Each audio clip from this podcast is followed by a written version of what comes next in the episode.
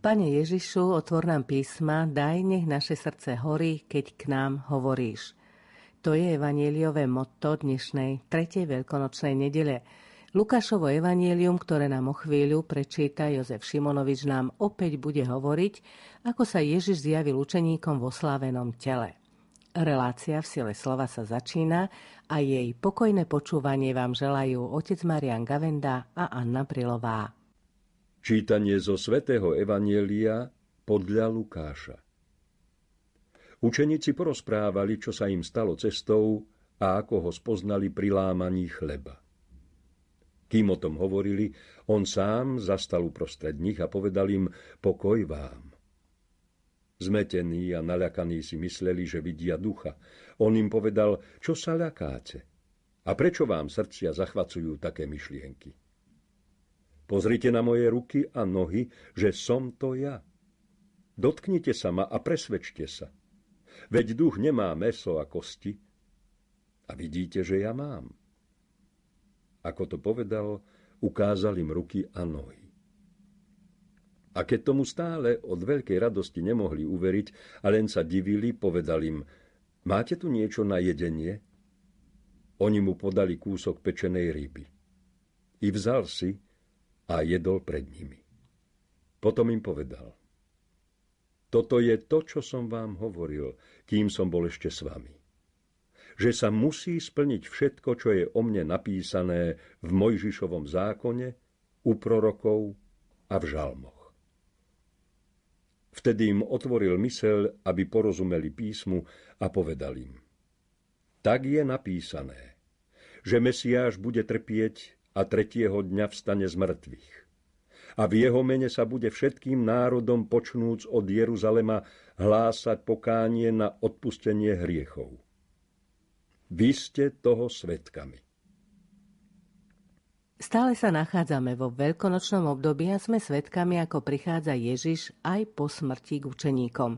Stretli ho emavskí učeníci a teraz sa objavil vo večeradle. Emavsky sa vrátili do večeradla, no a my sa aj v tomto našom éterickom večeradle stretáme, aby sme jednak si porozprávali, čo sa cestou prihodilo, ako trávime tohto ročné veľkonočné obdobie, pretože tak ako sa Ježiš zjavoval postupne učeníkom a dával sa im spoznať vo svojom oslávenom tele, tak by sa mal približovať a dával nám poznať aj cez toto veľkonočné obdobie. A on určite prichádza, len dôležité je, či sme tam, kam prichádza medzi učeníkmi uprostred toho spoločenstva církvy. Vidíme, že zjavoval sa po zmrtvých staní v spoločenstve církvy.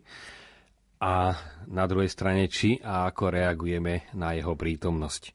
Opäť si prejdeme evanílium, ktoré nám ponúka evangelista Lukáš a ktoré sa začína slovami. Ježišovi učeníci porozprávali, čo sa im stalo cestou a ako ho spoznali pri lámaní chleba? Tu je už práve jedno veľké úskalie, či hovoríme o tom, alebo s ním, o ňom, alebo s ním. V tomto prípade tu máme už veľmi peknú syntézu, pretože títo dvaja emavskí učeníci hovorili o tom, čo sa im prihodilo, teda to, čo prežili, a o tom hovorili a to už je svedectvo.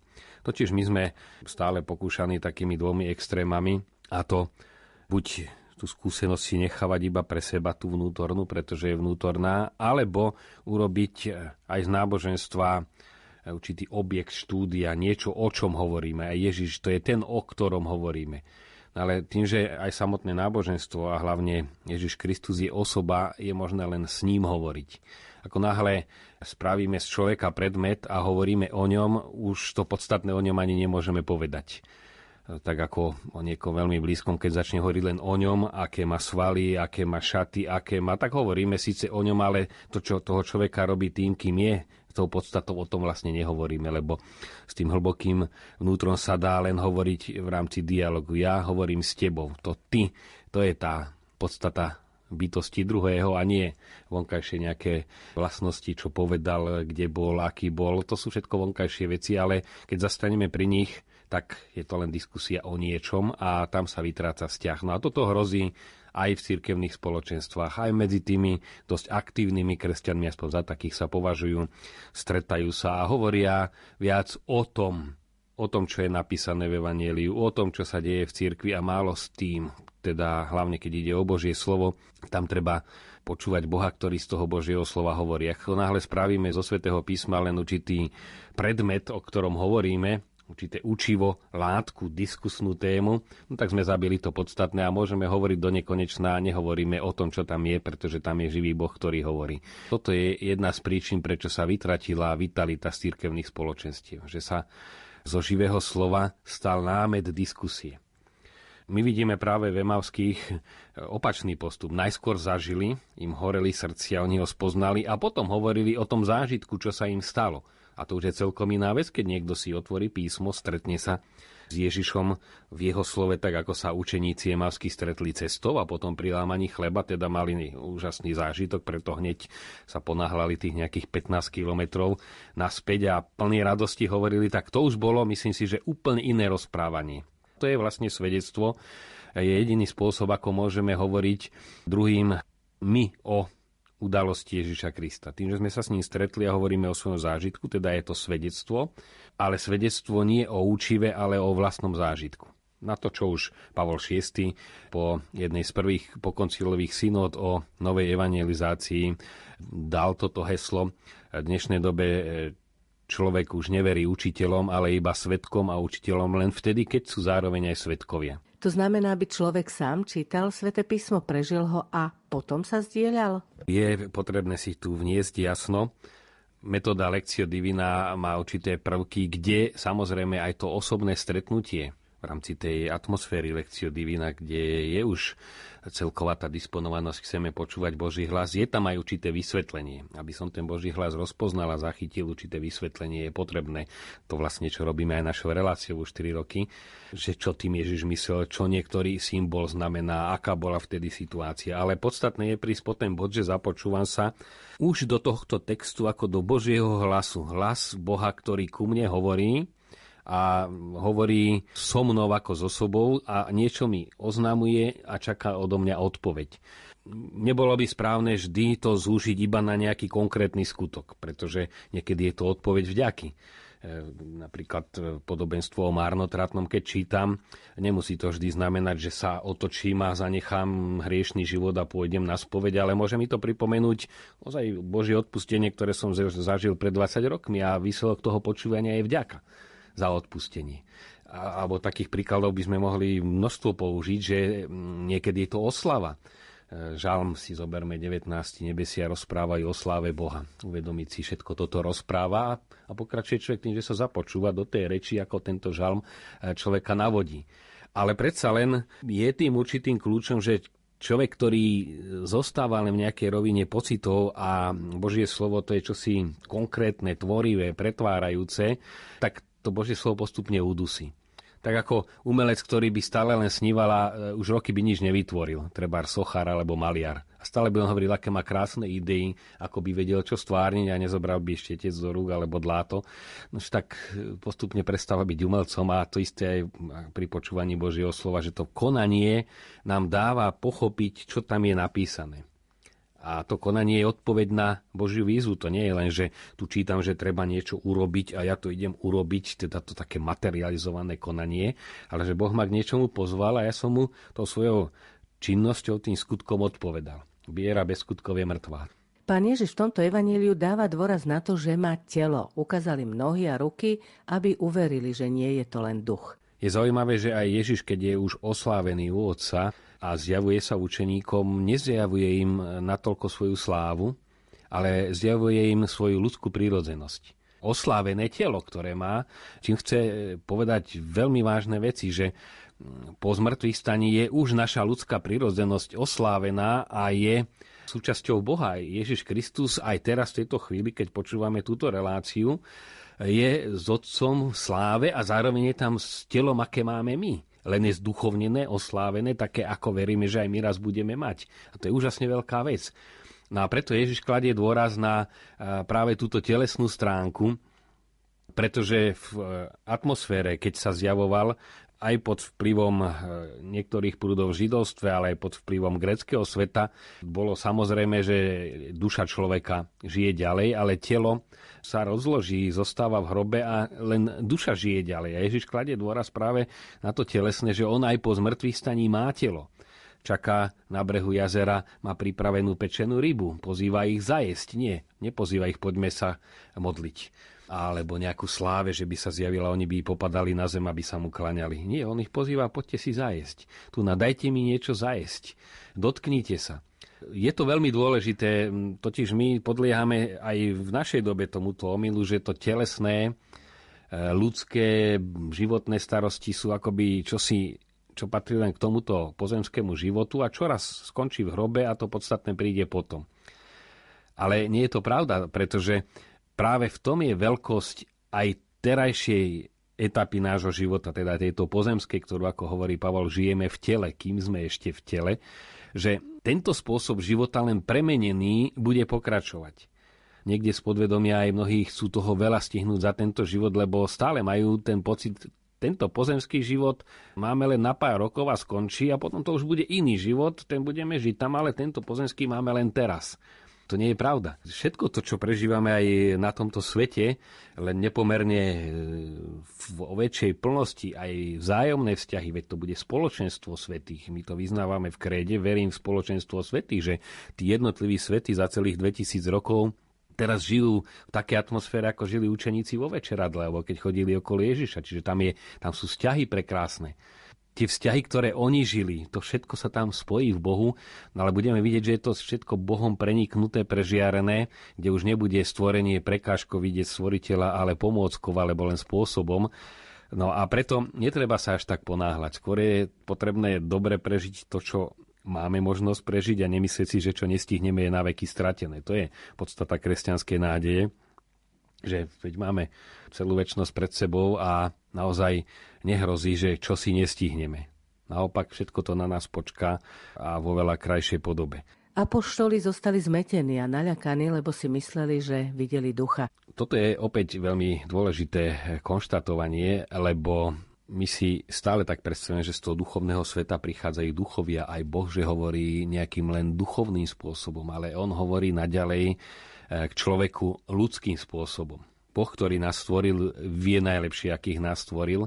Ježiš Kristus je e, cesta k človeku. Že e, to najvnútornejšie prechádza do nás cez zmysly. E, zjavuje sa aj cez celé starozákonné dejiny veľmi hmatateľne, veľmi konkrétne.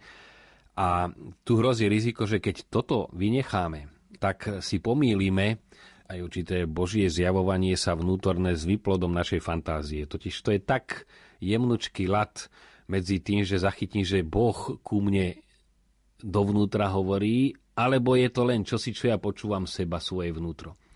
Dá sa to rozlíšiť, ale práve vtedy, keď človek sa naučí rozlišovať to Božie z tých jeho jasných rukolapných prejavov. Sveté písmo, tam je to jasné. To sú nie je moje pocity. Tam je to napísané, zachytené, dokonca preložené do slovenčiny a kto si práve cez tieto eh, jednoznačné prejavy E, Božej prítomnosti, sveté písmo, sviatosti, e, život církvy, vytvorí ten cit, toto je to Božie, tak potom je možné, že aj vo vnútri vie rozoznať, toto je to Božie a toto je len moja fantázia. A tu je, treba povedať, podstatný rozdiel aj čo sa týka e, samotnej Eucharistie v ponímaní katolíckej cirkvi a evangelickej, kde oni hovoria, to je to spoločenstvo, ktoré vytvára Eucharistiu. No ale E, naozaj Eucharistiu vytvoriť Boha len v síle spoločenstva, že našou vierou, e, tak tá Eucharistia ako výplod viery spoločenstva by bola veľmi chaba, lebo vieme, aká chaba je tá naša viera napriek všetkej snahe ale Eucharistiu, to podstatné, to prepodstatnenie koná Ježiš svojou aktivitou. I keď v tej chvíli, keď kňaz vyslovuje jeho slova, opäť nie je to len nejaké, že si zapálime sviečky a sa spoločne započúvame, ako Kristus preniká do toho chleba predloženého, ale hovorí to cez ústa kňaza, aby veriaci počuli toto hovorí Ježiš, toto je moje telo znova. Vidia ho, ako ho drží v ruke. Potom ho ukáže. Hovorí to opäť po slovensky, aby tomu rozumeli. Toto je moje telo, ale to nehovorí kňaz, to v tej chvíli hovorí Kristus sám, ale ľudskou rečou, zrozumiteľnou. Na to dáva určitú stabilitu, realizmus e, kresťanskému náboženstvu. Lebo iste krásne meditácie, krásne idei sú pekná vec, ale vieme z dejín spirituality, že e, veľmi ľahko sa do nich namiešajú tie ľudské predstavy. Keď tá vnútorná zbožnosť nie je zakorenená do vonkajších prejavov, tak veľmi ľahko uletí.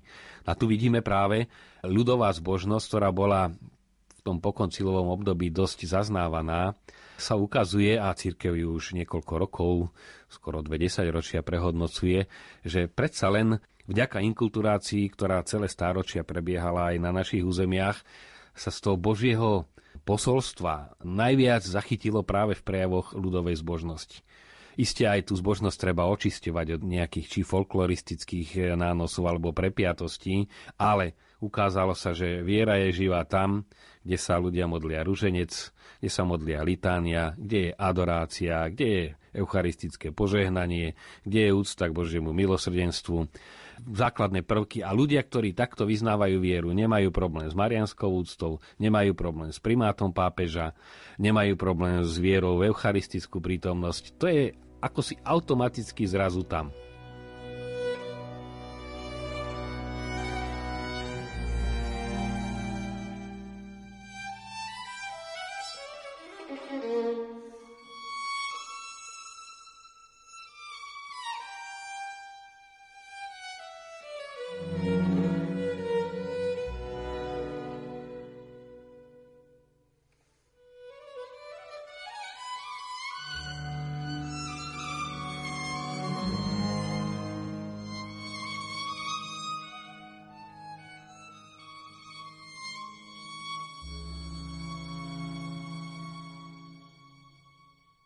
Evangelista Lukáš si všíma práve také veci, kde Ježiš hovorí, pozrite sa na moje ruky a nohy, že som to ja.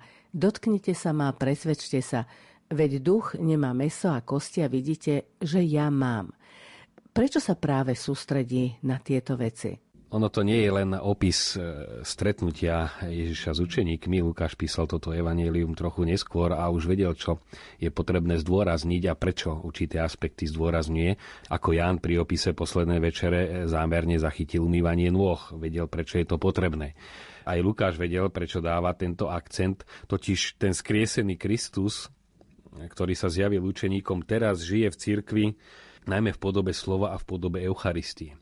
A to je opäť čosi hmatateľné. A na to chcel poukázať. My sa ho môžeme dotknúť, my ho môžeme dokonca prehltnúť, stráviť, tak ako pokrm, ktorý je to naj, najhmotnejšie, vďaka čomu žijeme, on sa stal hmatateľný pre nás a takto žije v cirkvi. Preto aj vidíme to určité spoločenstva, ktoré odmietli reálnu prítomnosť v Eucharistii, tak sú veľmi ochudobnené, pretože oni naozaj sa snažia síce počúvať Božie slovo a to je dôkaz, že je to Božie slovo ako také má silu e, vytvárať církev. Vidíme to na evangelickej církvi, ktorá vlastne to spojivo má na základe Božieho slova ale tá viera, že v tejto hostí môže byť celý Ježiš Kristus, e, sa tam vytratila, tak ako učeníci mali problém veriť, že v tomto tele to je ten oslávený, skriesený Kristus. Preto im taký dôraz kladol práve na tú hmatateľnú zložku, lebo sa rozhodol takto rukolapne naďalej žiť v cirkvi.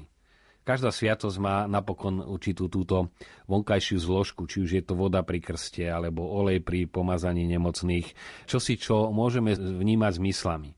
A zároveň v tej chvíli, keď my to vnímame zmyslami, keď je vysluhovaná sviatosť, vidíme, ako tá voda steká po čele dieťaťa, tak vtedy Duch Svetý v duši, nie je znova kňaz, alebo keď ide o sobáš e, snúbenci, ale Duch Svetý v duši vytvára to, čo ten znak navonok spôsobuje. To je práve, že je zapojené sú aj naše zmysly, ale keby sme sa pozerali na krst bez viery, no tak vidíme pár kvapiek, ako tam stečie.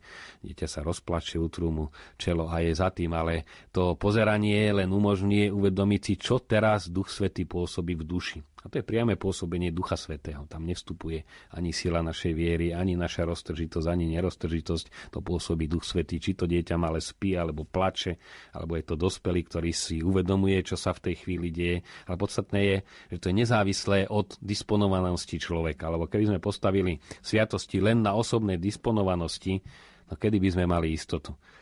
Učeníci sa preľakli ale predsa, Ježiš sa im už zjavil viackrát, takže prečo opäť ten strach? to, že sa Ježiš zjaví a pritom vedeli, že zomrel, že bol pochovaný, aj keď sa už im predtým zjavil, predsa len je to čosi, čo zbudzuje taký určitý, určité prelaknutie, čo sa to deje, alebo je to čosi, čo sa vymyká prirodzenej skúsenosti.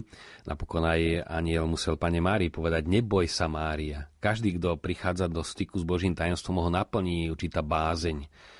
Inak to ani nie je možné. Tak ako vysoké hory alebo hlboké priepasti, keď sa človek pred nimi ocitne, vždy ho sa zmocní tá bázeň, že spadne. Tento pocit bázne, aj keď si človek uvedomí svoju ľudskú krehkosť, ako Peter, keď vyťahol tie ulovené ryby. E, prvé, čo povedal, pane, odiť odo mňa, som človek hriešný. On si uvedomil, a to bola tá bázeň, veď on je niekto svetý, mocný a ja som len obyčajný hriešnik.